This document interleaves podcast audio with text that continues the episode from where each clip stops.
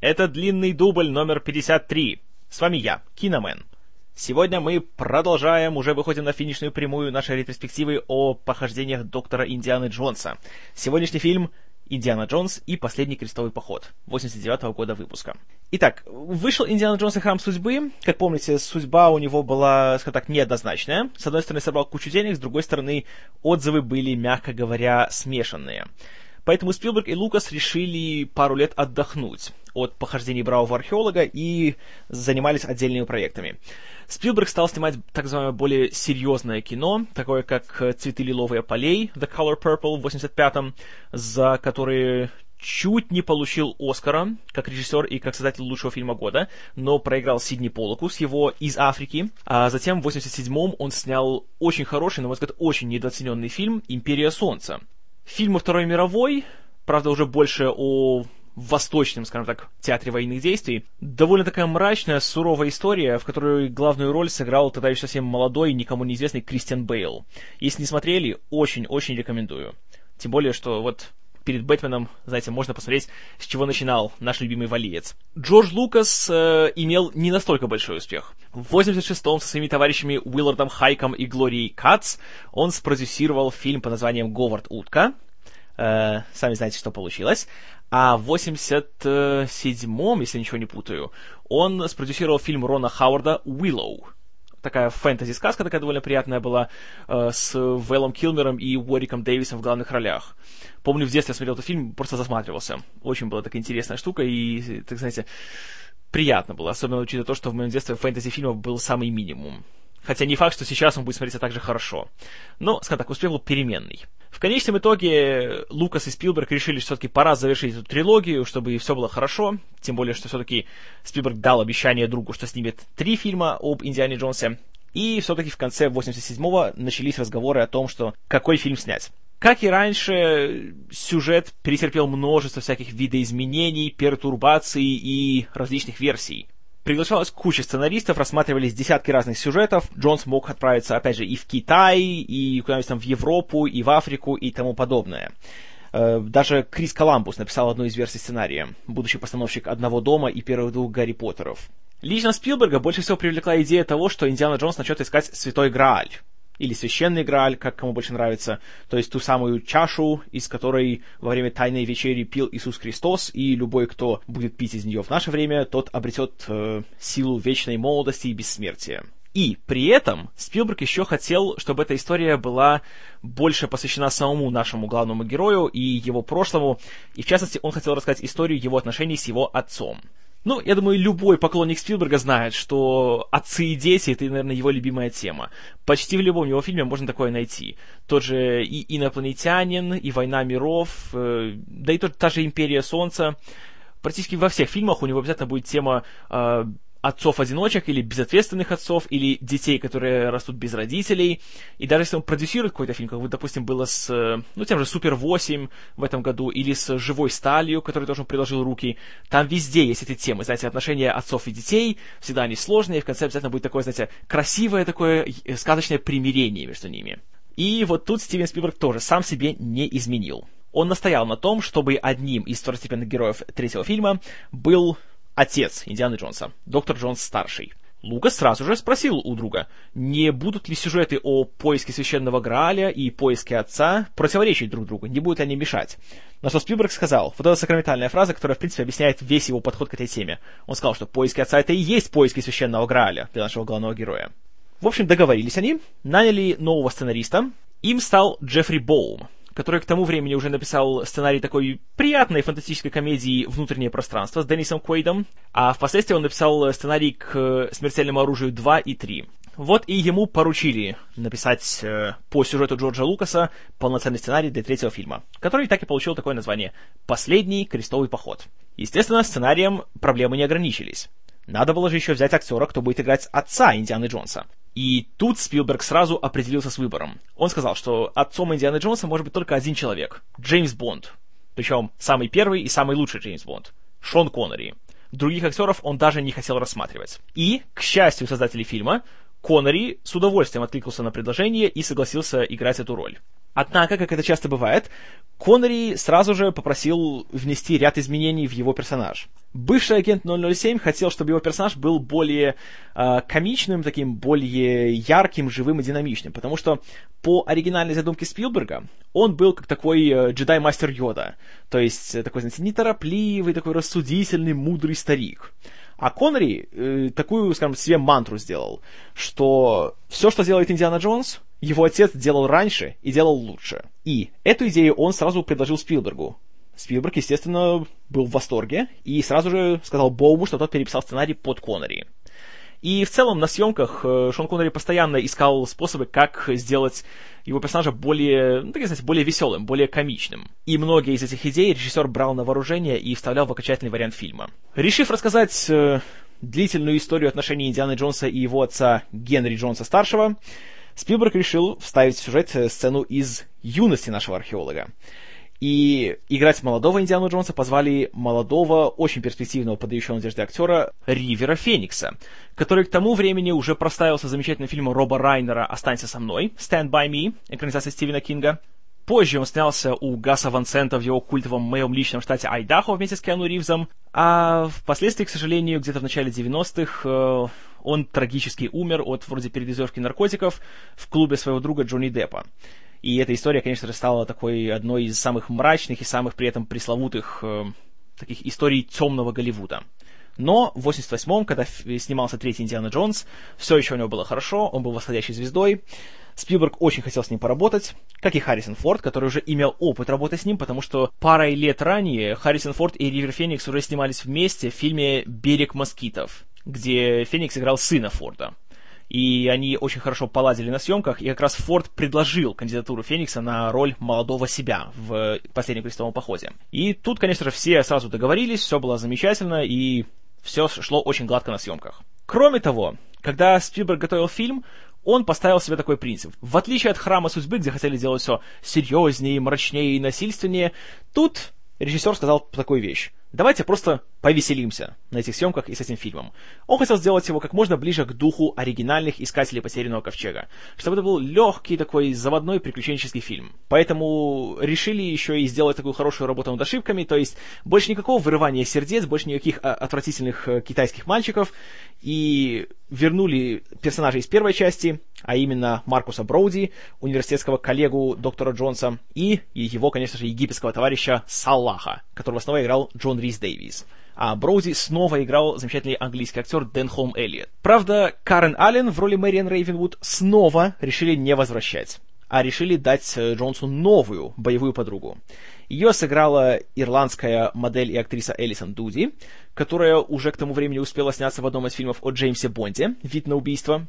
И ей досталась роль австрийского исследователя доктора Эльзы Шнайдер – которая, как оказывается, была пассией не только юного доктора Джонса, но еще и Джонса-старшего, что, конечно, придавало определенный колорит этому фильму и этому персонажу. За камерой, как и в прошлый раз, команда была абсолютно та же самая.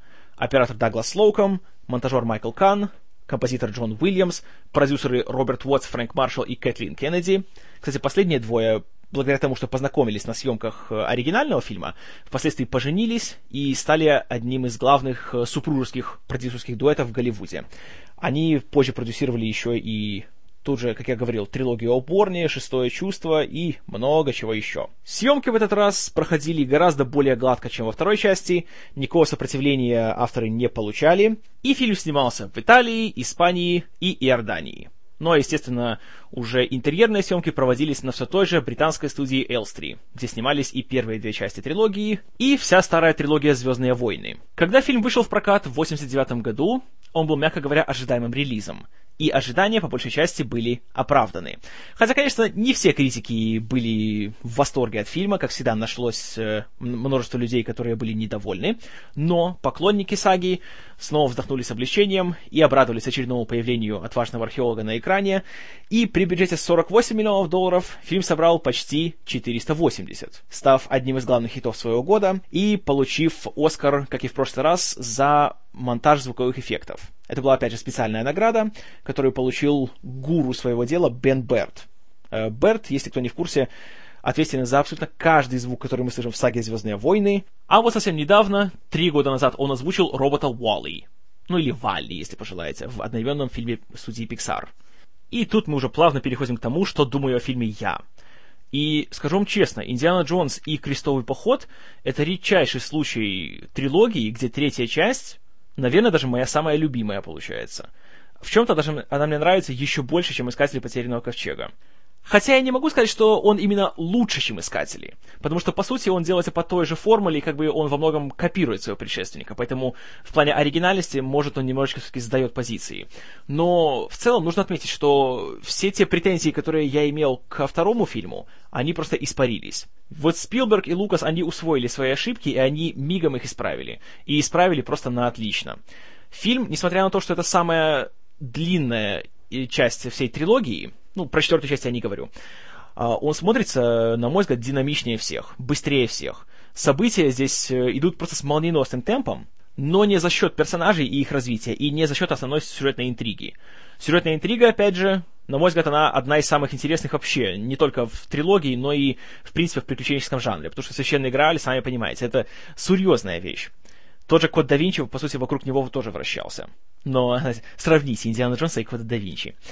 Ладненько. С самого начала фильм берет абсолютно правильный темп, правильный подход. Никаких больше музыкальных номеров на китайском. Это приключенческий фильм, и он начинается с приключения. Тут, как, в принципе, многие третьи части, Спилберг уже начинает немножко подшучивать над самим сериалом. И одна из сцен, где мы видим, как вот два бойскаута пробираются случайно в какую-то пещеру и видят, что там проводятся какие-то раскопки, и несут какой-то крест, какую-то реликвию человеку в кожаной куртке и шляпе. И мы думаем, а, ну понятно, это он, это наш Индиана Джонс. А он поднимает голову, и это вообще какой-то непонятный чел. И мы узнаем, что Индиана Джонс как раз это один из этих самых бойскаутов.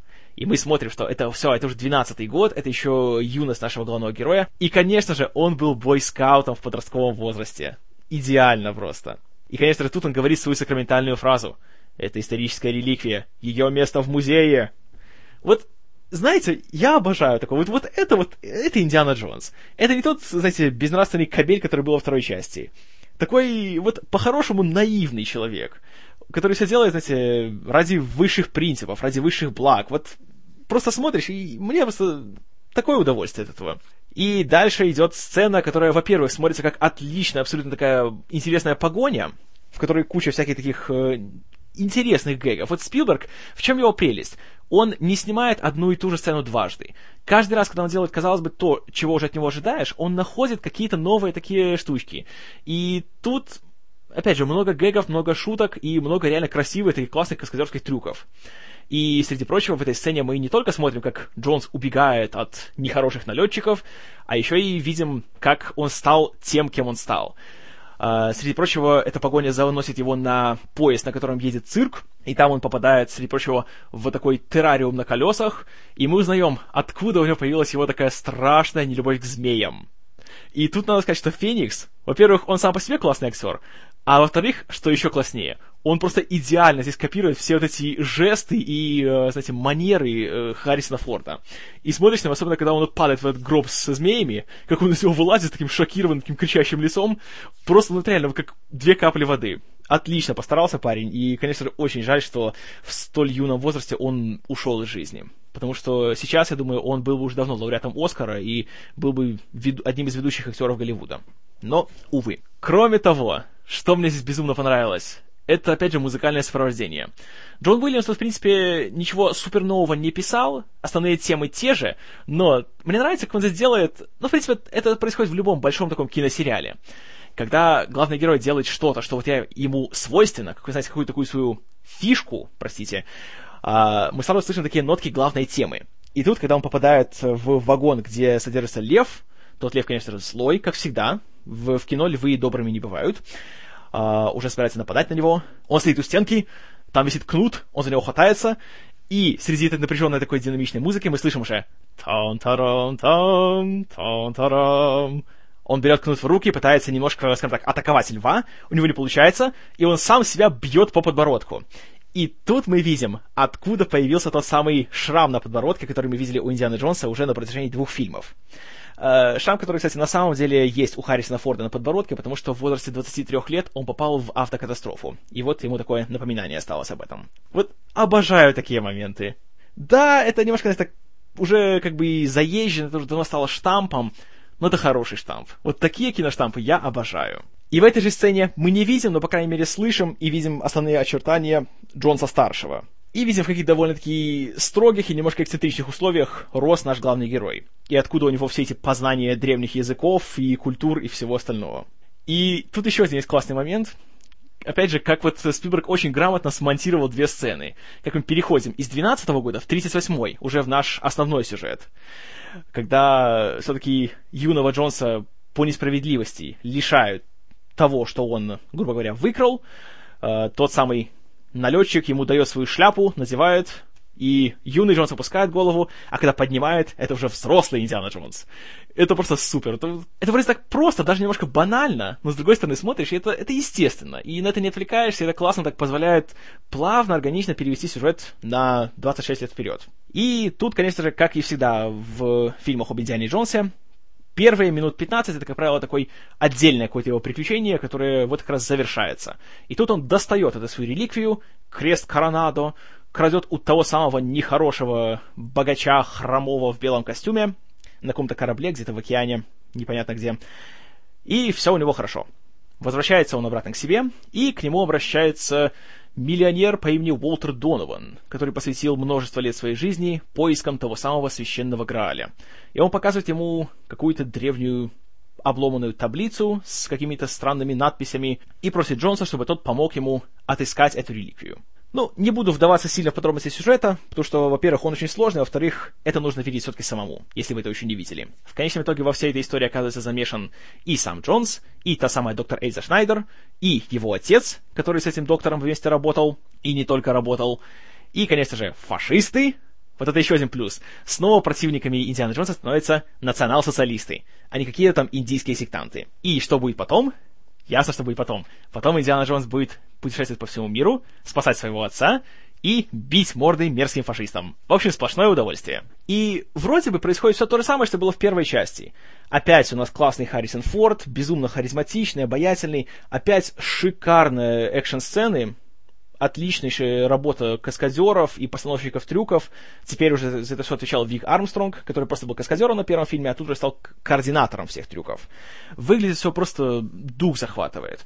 И все эти погони по Венеции, и опять же очередная погоня на базаре в Египте, и абсолютно умопомрачительная сцена с участием самолетов, такая хорошая такая авиационная битва, которая, во-первых, смотрится шикарно, а во-вторых, там есть одна из самых смешных шуток во всем фильме, когда Джонс-младший пилотирует самолет, а Джонс-старший сидит сзади за пулеметом и отбивается от немецких мессершмиттов. И, скажем так, заигравшись во всем этом процессе, он отстреливает их собственный хвост. Поворачивается и говорит ему так, «Сынок, прости меня, они попали в нас». Это гениально. И это вот тоже приятно. Вот видно, что Коннери, вот тут был его вклад. Он сделал Генри Джонса старшего таким старым хулиганом. То есть, вроде он, он как бы старше по годам, но это не значит, что он взрослый человек полностью.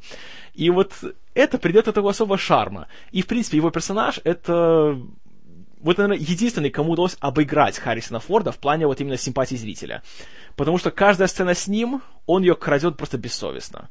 А знаете, в фильме «Индиана Джонс» обыграть Индиану Джонса, это дорогого стоит, я вам скажу.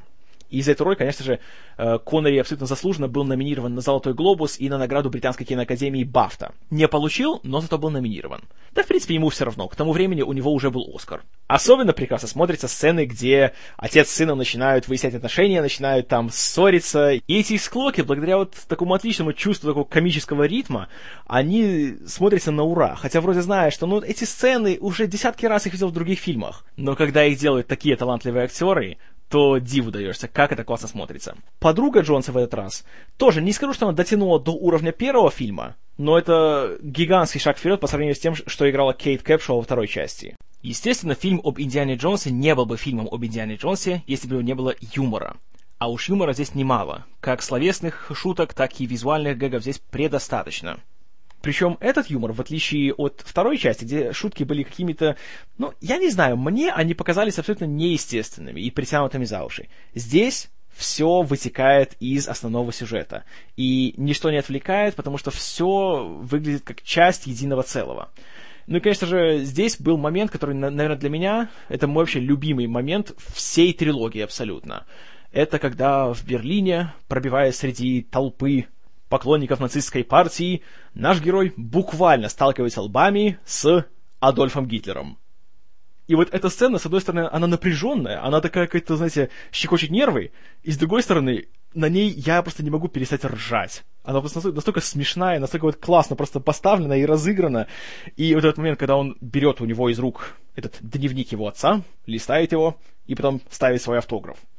Это просто вот, знаете, надо быть Спилбергом, чтобы такое вот придумать. И настолько вот именно с таким чувством вкуса и с таким вот именно чувством такта и чувством юмора вот так вот подать такую сцену, которая, по идее, должна быть абсолютно полной бескусицей, крамолом и всем остальным.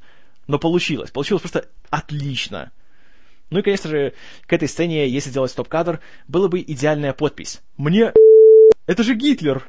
Еще один гигантский плюс фильма – это его основная сюжетная интрига поиски священного Грааля и тот факт, что доктор Джонс отправляется на них э, сознательно и намеренно, а не так, как было во второй части, то есть где он просто, знаете, случайно попал вот в Индию, случайно забрел в какую-то деревеньку, и там его уже отправили искать всякие там священные камни плодородия это все-таки не так классно, как это было в первой части. И Спилберг и Лукас поняли, почему люди так любят первую часть и не особенно любят вторую.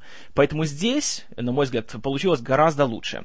И потому что Джонс все делает сознательно, и потому что в этом еще вовлечен его отец, э, финал от этого становится еще более эффектным и таким, знаете, кульминационным именно.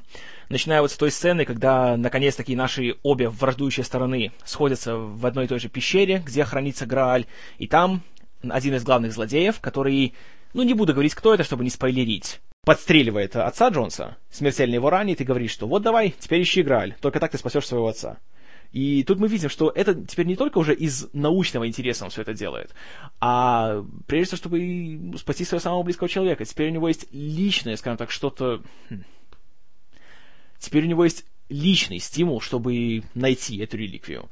И это действует, это на редкость эффектно, и последние минут 30 фильма, они просто, на мой взгляд, шикарные. Кроме всего прочего, нужно отдать должное Спилбергу, он не перебирает с сантиментами. Потому что, в принципе, его тематика отцы и дети, она уже давно стала притчей во языцах, и многих уже довольно, знаете, так успело достать. Например, в «Войне миров», на мой взгляд, там это было, откровенно говоря, притянуто за уши, и, ну, как-то так, можно было обойтись без этого абсолютно.